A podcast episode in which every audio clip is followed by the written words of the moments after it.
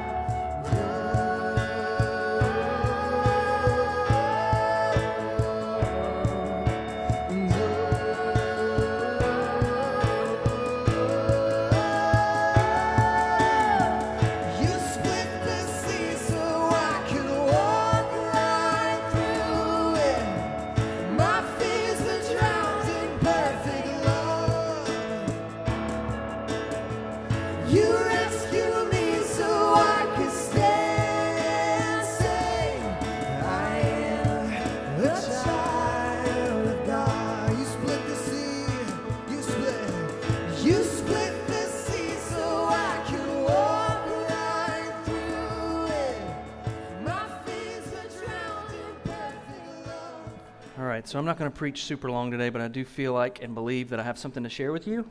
So, um, what I'll do is I'll pray and then we'll jump right in.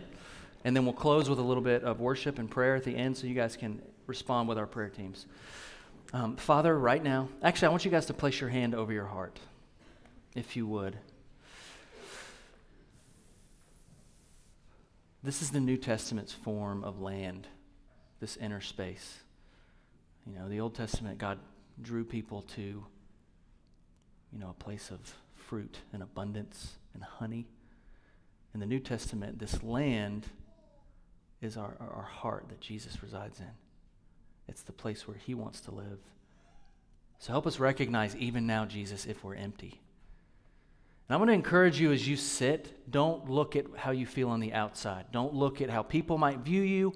Only look at the innards of your heart. What's going on in there? What's the true reality of what's happening in your heart right now? Are you afraid all week, wanting to be in solitude all week, wanting to build fences around your life just for a little bit of respite? And your respite's probably in Netflix and it's just avoidance of life. Are you feeling empty? Are you feeling betrayed? Are you feeling like you just don't know why you can't get it? Are you feeling like I'm just not recognized? Why, why, why? I want you to look inside. What's going on in there? And Jesus, I want you to go, go ahead and go into that place with Him. You're invited into that place. But you have to be the ones. I just want to say that to you with your eyes closed. You got to be the one to invite Him, you know. He's not going to bullhorn his way into your heart. He's going to He's going to be patient because that's the work of the Spirit. And he's going to wait to be invited. And when he's invited, he will fill you fuller than it even makes sense. So, God, as they pray, begin to fill us full to the full measure of God, as it says in Ephesians chapter 3. By your Spirit, strengthen us, as it says in Ephesians chapter 3. That Jesus would reside in there or live in there, as it says in Ephesians chapter 3. That's what we want. In Jesus' name we pray.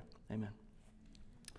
Real quickly, I want to recap last week. Um, last week we talked about Ephesians chapter 3, and basically it came down to pointing out Paul was called, and that in his calling he was going to suffer, and that for you to understand the nature of Christian calling, a lot of times means that you'll probably end up suffering, but it will be completely worth it. And you probably won't even focus too much on it. Because when you know that you're called, or if you're looking back on your life, or that that's your life, life's work, you're willing to do things that, you know, you're willing to be elders at a church in the midst of probably the scariest physical part of your life. you, when you know God's leading you. It, it allows you to do things that people would say you're probably stupid for doing. You should focus more on yourself, right? When you're called to something, there's this super crazy ability to focus on others. And I would say last week we learned that calling through Christ always has to do with others. It's not, listen, it can't just be about a bigger house. It can't just be about more property. It can't just be about more money. That's going to be awful. If that's all it is, there's nothing in that. I mean, of course, you can buy stuff, that's great. Land is beautiful, but it's got to be about things outside of you. And then in that, the willingness to suffer, the willingness to do things, to move to India, right? And, and give your life for the sake of knitting so that people will have a trade. Like when Jesus speaks into you and you know it, whether through a season or words, you're willing to do things that other humans would never do for that. That's a part of calling. Calling can't be about you getting your blessing right now. You know, that's not the truth of what a calling is. It's not about us. And so, as we move into this text, I think this text more beautifully paints the picture of my heart for ministry than any passage we've read in Ephesians so far. Because in this text, it's asking us, and Paul is focusing on people beginning to walk in identity, becoming part of a family, and being full in the inside to where the fullness makes you want to be a part of a community, and in that community, the gospel spills out, right? That's this passage. And I love it for that. Um, which brings me to a couple questions and a couple points about most of us. I remember when I was starting out in Christianity, one of my biggest fears was transparency. Um, people knowing who I really am was horrifying. Like if somebody could really see who I actually was, would have horrified me. I was a part of two or three youth ministries still living like that. Like I, you keep your distance, people, you know. And honestly, like with community, I didn't. There, it just wasn't valuable to me. Like community, sure, pastor talks about it. People talk about make sure you're in church on Sundays. It didn't seem valuable. That's just me being honest with you. It didn't seem like this is really hugely valuable it took me 10 years, you know, to like finally find a place where I felt like I can open up and share the junk, the real junk. And I think it really coincided with a group of people who I knew could handle the junk, right? Sharing your junk with the wrong people is a bad idea.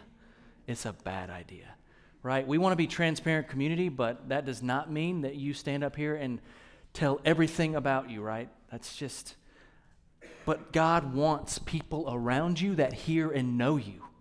He wants people to hear the intricate parts of you. People need to know, like that's why from the beginning here, you need to know that I struggle with performance. And that if, it, if I was left to my own skills, I would build the most massive church in America. I wouldn't be successful at it, but I would try and do that. So you need to know that. So community for me, being people being known, is not just, that's not the sinful thing for me. It has to be within that confines because I'm going to build, build, build. So Jesus brings it under range. You need to hear from your pastor that I can't count the amount of people in here. People are like, why? People always ask me, how many people come to your church? I'm like, I don't know. Dude, tell me how many people come to the church. I don't know. Because if I count, I just put myself on a scale. And I'm either going to win it or lose it. And none of those things are good, right? So I won't count. And I used to tell people in the beginning, please don't count. And there was this one person that would always come tell me, this is how many people were here. I'm like, no, you don't know what that do- that's doing to me. You need to know in me that there's this innate, like, American version of Christianity that thinks huge is awesome. And so when our friends are talking about who has the biggest church, I want to be humble and be like, got like four million, you know, like, no big deal. I didn't want it to be that big, but I guess we're kind of a big deal. So that's secretly in my heart. So I share that with you so that you will know that it's not to me about that because I know in Jesus it's not about that. I know in Jesus, if disciples are not being made as disciples and going, it doesn't even matter. I know that. I know that we can gather a ton of people and we can give them a few lines that will sound great and they will feel good, and that won't really mean anything. I was good at that. So now you need to know I feel like I can be transparent with you. I actually want this to be a transparent place. I want to say things to you that people walk up and say, you should, people have walked up to me and said, you should not share that openly. I feel like I'm doing a good job at that point. Just to be honest, I want you to know that this is the kind of community that can happen in. And in this passage, that's the kind of community they find. That's the kind of community that Jesus died for. I can promise you he was not like, I just envision, you know, John 17 addendum at the end of his prayer. I just also envisioned that they would be so full of gospel preaching through the internet that they would never have to leave their house and that they could sit on their couches and be still and finally be restful. And I also pray that they would build large fences around those houses so that others could not get in and they could not get out and they could be protected. Because I would love for them to have exactly what they want always. That's not the prayer. The prayer are prayers of people falling in love with people that they should not be in love with. The prayer is a prayer of people who are sitting in this room who are so vastly different from you that in any other situation you would be arguing. But somehow, under Jesus' lordship, you're residing together. The prayer is not to build more fences, it's to tear them down. That's the book of Ephesians. And I love it so much. There were a few, you know, pathways to community for me, pathways to this heart of ministry that I want to see here. I would say it was found in some people praying for me. I would say it was found in some people being probably too transparent. I would say it's found when a pastor can, this is just me speaking, can speak to people and not feel like I have to guard everything I say because shocking news to you all, I'm you. We're all human, right? We're all human. And so we all have to be that for each other. But I, I feel like over the past season, God's really thrown me a bone and said, if this is the kind of community you want, Ephesians chapter 3, verses 14 through 21. You have to model that. You have to say things that some people might leave your church for. Okay. All right. I'm willing to do that. I'm willing to do that. So, question for you guys.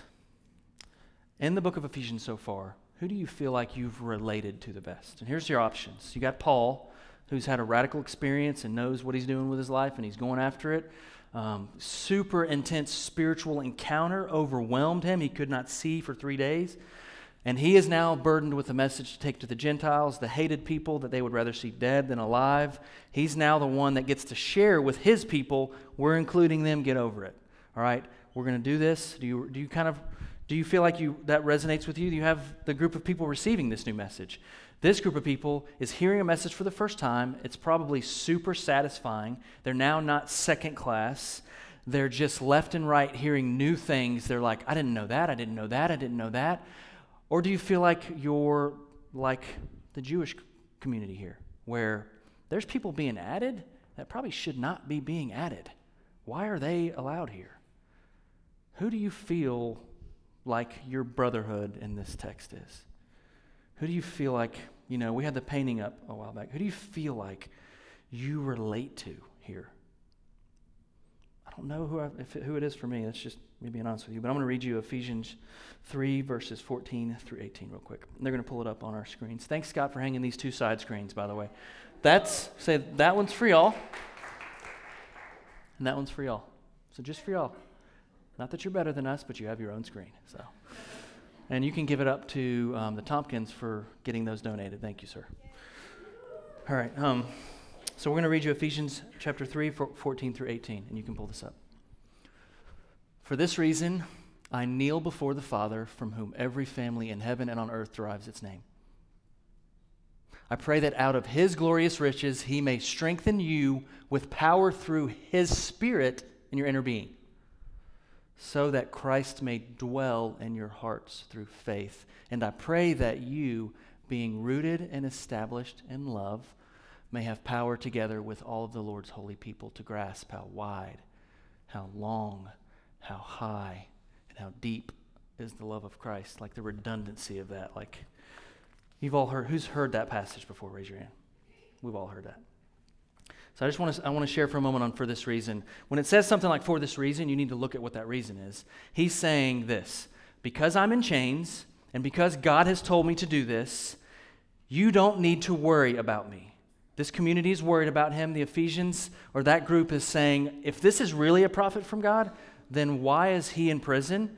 If this is really a prophet from God, Why is he not out of prison? If this is really someone sent to us, would, would it not be different? And he's saying to them, For this reason, because I'm in prison and because God has called me, you don't need to worry for me. And in fact, I'm going to now bow and I'm going to pray. And it uses a language of laying on the floor, which means to prostrate oneself in agony. Like the, the words here for prayer here is him laying in the floor now for this group of people, the things he's about to pray, and agonizingly praying for them. Another part of call.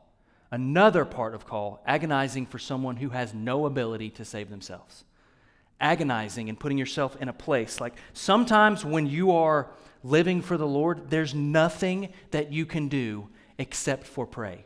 You've written letters like Paul, you've written two and a half amazing chapters, you've called people. He didn't do that. You've done that. You've argued about why your cousin's still struggling in that. Sometimes the only thing and the most frustrating place to be is to have a group of people you love on the other end and you wanting them to receive everything that Jesus has and having no ability to do it within your physical means. And in that case, the only thing that you can do, and it is your job, if it is your burden, is pray for those people. The only thing you can do. And it's not my burden. Again, back to compassion. What do you feel compassion for in your heart? God has given you compassion, I believe, as a lead in your calling. Again, every time in the Gospels, when a healing happens, compassion preceded it. And they had compassion. And in that compassion, through a group of people, someone was healed. Who in your life is burdening your heart with compassion right now? Who is so far outside of the fence that walls have been built and it'd just be easy to leave them over there? Who is God burdening? Sometimes you're the only one that can pray for them. Sometimes it has to be you. And sometimes, even when you're in prison on your own, even when you're chained to something, He still is needing you to do it. And somehow, through that, you won't feel burdened about your own situation. It's good stuff right there, guys. So, who jumps out to you right now? Who is the person, you know, thank you, Jesus, that somebody did that for me and you? Holy cow. And ev- I- this, is, this is not theologically in the Bible. I'm just going to say it. I believe that every person hearing a message, even right now, someone prayed for you. I believe, I believe prayer is that important. I believe that actually, when prayer happens, things change that wouldn't have. It's historically what happened to Moses. And I believe that someone, I believe just that you're hearing the gospel is the fruit of someone's prayer. I believe if you're walking in the gospel, I believe if you know your identity, I- believe you might have had three or four people, like a grandmother, like a grandfather, maybe a crazy uncle, maybe a pastor. I believe someone prayed you even into hearing the gospel. And I believe that there's a season in your life where it probably looked impossible. And look where you are. Look at where you are. For those of you who know, the rest of your life is going to be His. Look where you are. Who got you here? You got you here? You got you here? Is that what happened? You got yourself here? You just did it on your own, you know? You can, you can handle it all. You didn't get yourself anywhere. Boom. It's not about you. And so, in this situation, Paul shows us that sometimes prayer is the only way to do it, and he becomes a conduit. It's like, it's like, like a pinball machine, like a ball's. This is a terrible example, but I'm going to keep going with it. And it goes through all the way to something, whatever pinball machines do. But it, a human is like the thing I couldn't explain in the middle there. That this love because it says he's praying to his Father, who's the Father not only of the family of God, but of all people, even the families in heaven. Boom. This love originates from the Father and comes through people. It's not your job to create the love, it just comes through you. You don't have to, like, that's why we don't have to really keep, you know, I had a, one of the most beautiful messages I've ever heard was by Paul Kahn at our university. I don't know why, but I don't remember a lot of messages. I was thinking about this yesterday. I don't remember a lot of messages. That's horrifying for me. You're never going to remember anything I say. But I remember this one because he said, Today's message is kiss. And you probably heard this. And keep it simple, stupid. Like, I'll never forget that. Keep it, you remember that? Keep it simple, stupid. Sometimes it's just about receiving it so fully and giving it that there's not even a lot of mind work. But Paul becomes this conduit, which I think is true calling, and he's just funneling what God has through to people. It's really disgusting when you're a part of groups of people where we think the funneling stops here and we're only receivers, right?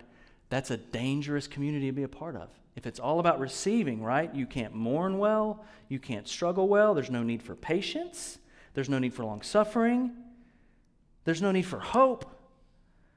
But sometimes it's supposed to go straight through you, right? Like straight through you. This community of people needed someone that would pray and prostrate themselves. I want to read you two things really quick. The prayers that he prays to the Father are for two things, really. One of them is for inner transformation, and the next is for community. And that's what we're going to land on today. So will you pull up, pretty please, 2 Corinthians 4.16? Therefore, we do not lose heart, though outwardly we are wasting away, yet inwardly we are being renewed day by day. And you can pull up the next one, two separate places. And have put on this new self, which is being renewed in knowledge in the image of its creator. We were in Jasper on Friday night for my son's birthday, and my son likes to dig. If you gave him one thing and said, do whatever you want for the rest of your life, he'd grab a shovel and he'd walk out to mud. That's what he would do. So we walked down to a creek, and in the digging of the creek, um, about two feet below the surface, I found this like really old bottle, like one of the ones from like like 1990. You know, some some, of you were alive then. Um, you see what I'm saying, Chris? No, it must. I, I would guesstimate like the 50s or 40s. It was, and it was. I took it inside, and Noah wanted to spray it off, so we sprayed it off and got it clean looking. It was cool. And then I noticed there was like something in it. I was like, oh crap. So I opened it. It was Agent Orange. Legitimately, like four people died when I opened it. And I thought of myself, like I thought to myself, this is, this is really pretty on the outside, but I'm scared to death of what's on the inside. And Noah tried to start opening. I was like, whoa, whoa, whoa, whoa, whoa, buddy, no, do, do, not open it. Because he would get in there and like rub it on his face. Hmm. He would totally do that. But what's inside, see, what we, we like to do is we like to polish each other off. And we like to focus that you need to be polished. And Jesus doesn't care about that. He doesn't care. He's always going to the core, from his core to our core. And so when he looks at you or even those around us, it's not our job to convince people to look more polished or be better, to be a part of what we have. That's the stupidest thing ever. We would never want that. It's our job to love people so well through rough exteriors that somehow it penetrates to the inner part of a human. And that part becomes whole. And that part becomes child of God. And then the outside, it, it kind of it works on itself. And so here what it says though is for this group of people that Christ would reside permanently, and it's the word used for permanence, that somehow in Christ we now have access. And this is really the essence of being a New Testament Christian, Christian is that you have access to your creator all the time. There's never a moment where you can't access him in Christ now. If you are his, he is in you. And it uses language of him actually moving into you. Imagine like a front door, like opening up and like seeing in my heart, my hope daily is Jesus like hanging out in there Does that work for your mind eye? You know, but he has to kind of he has to kind of fight through some stuff and he has to be invited. So today for you, before I pray for this, where where is like the living room of your heart? And and and is Jesus residing on the couch? And is he bearded? Maybe he's not. Where is Jesus in his residency if he owns the space that he wants to live in? Where is he? Because he wants to start in there. So listen, struggler, don't worry so much about your struggles.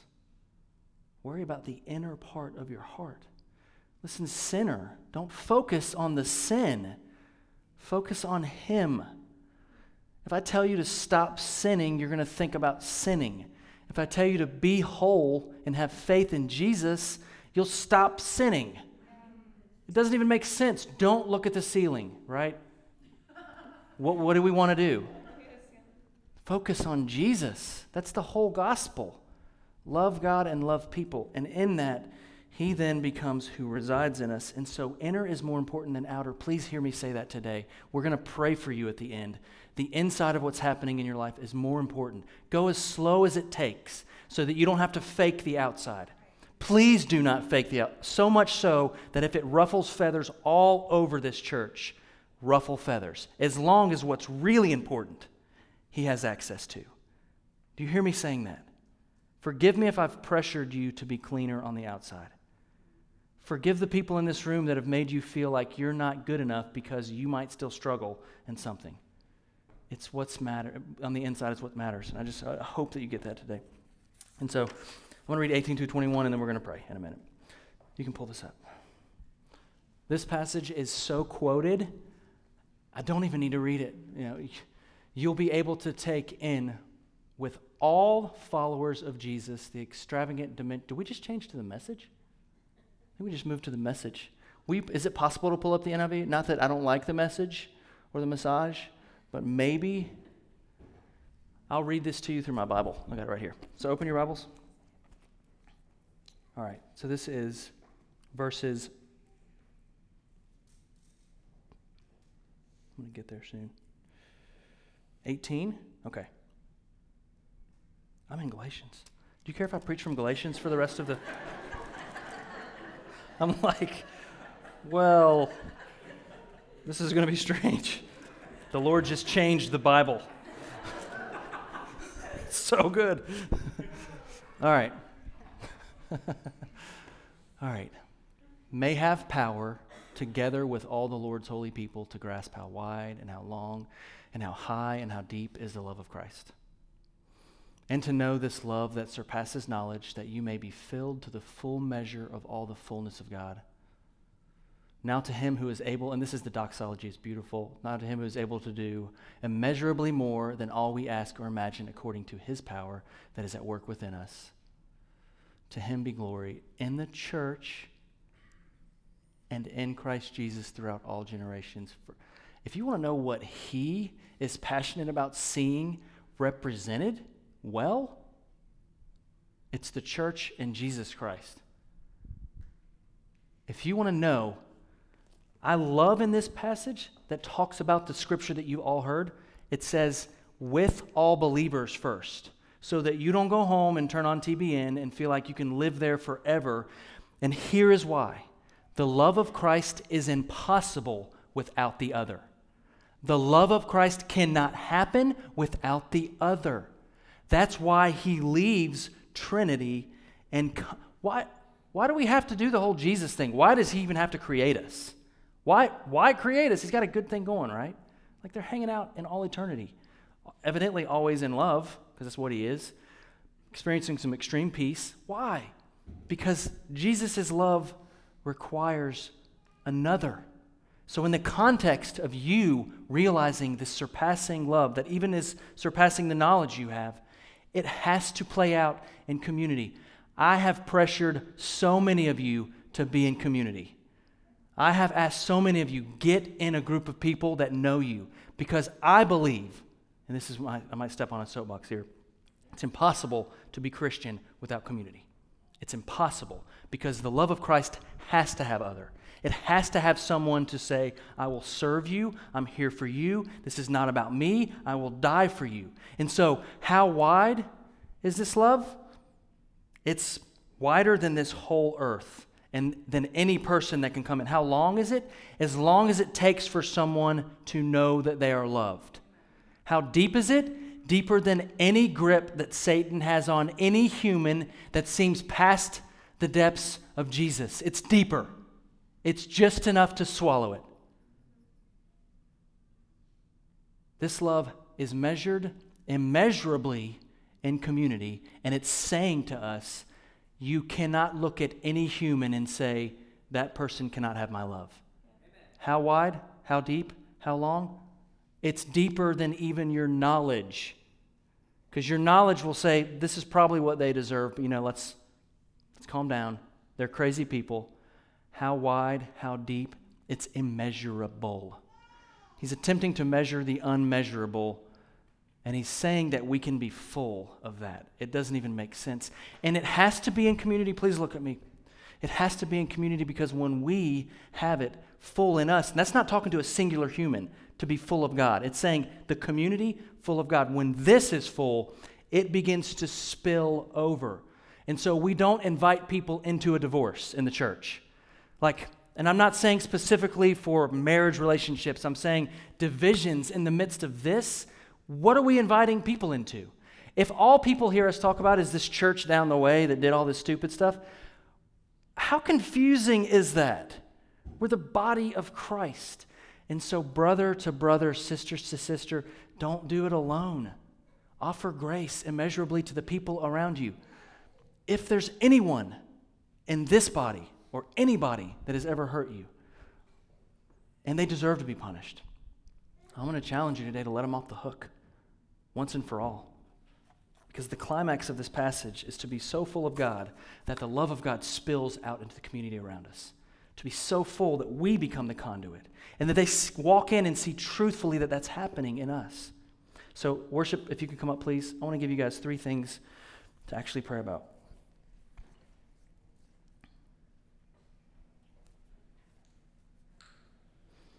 The first thing is some of you just need to be honest with Jesus and, and tell him that you need to be full.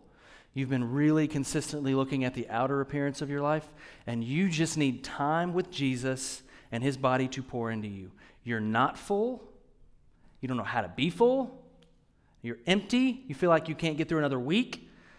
Let him be the one that fills you today to the fullest, and let him be the one that dwells in you to strengthen you. The opposite of the word um, discouraged.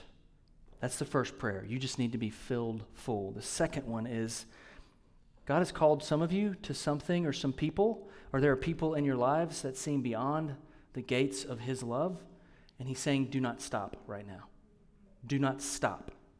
For this reason, He has called you to their life, so that you can continue to pray for them. And someone will know Jesus because of it. Yeah. Someone, because you will step in the gap and say, This person, and think about those people. Think about the people around us that don't care about church already, don't want to be a part of a community, that are in your life. We don't even share the gospel in them. We kind of know, right? Like, it's probably not going to happen. Those are the people here God's trying to get us to reach. And sometimes it's only going to happen through prayer, and then all of a sudden, something's going to click. And then the last thing is, I want you guys to give yourself like a self litmus test. How are you with community? I don't even know if that made sense. How are you with community right now? I want to challenge you, maybe my strongest challenge, those of you who are in this room and you feel any of those broken places or emptiness, and you're not a part of a group or a life group, it's time. It's time. The Sunday Christianity thing is not the answer forever. It's time to know people well and be known. It's time that when you struggle, people know it and can carry it with you. I loved going to Luke and Kelly Wood's thing yesterday and being at their, their Halloween party, and their whole life group was represented. He invited a ton of people, because that's just Luke, if you know Luke, like 400 people probably. Do you know who was there? Everybody in his life group. Awesome testament to what relationships start to do. You need to be a part of a life group. I'm just, I can't, I can't, and you need to be part of something consistent, right? Don't just travel around to different places getting all the dessert. Like, everything's good, like, woo, got a lollipop over here, I got an ice cream sandwich over here. You need to get some suffering over here. You need to know how to walk through junk feel like I'm just screaming at myself right now, so I'm going to stop. you need the stuff that you need Jesus for. Amen? Get into community. If it's not this church, find something that's more than just listening to a guy preach. And I'll say this if you're choosing one or the other, I don't think you should, because I love it when you're here and I want this. Choose your life group. Choose that. But please come here, because I love it when you do come. it's my favorite thing when you come. If you'd stand to your feet with me? Prayer teams um, now have lanyards, which means they have been trained in the art of putting on a lanyard. if you guys would get in place. I just want you guys, I mean, it's almost 12. I know it's late. I really want you guys to respond to the Lord today. Give him space to speak to you in the midst of community. And Father, as we close today, we do ask that you would do immeasurably more than we can even fathom. that we would be so full in here that this love spills over. Brother and sister needs to apologize to someone. Brother and sister needs to let someone off hook. Empty person needs to drink deep the draughts of God and take you in to the deep places. So today, Lord, help us to just fall in love with you. For the next few moments, if you need prayer about anything, any of these topics, or anything in your life, please don't leave without letting someone partner with you in prayer. Amen.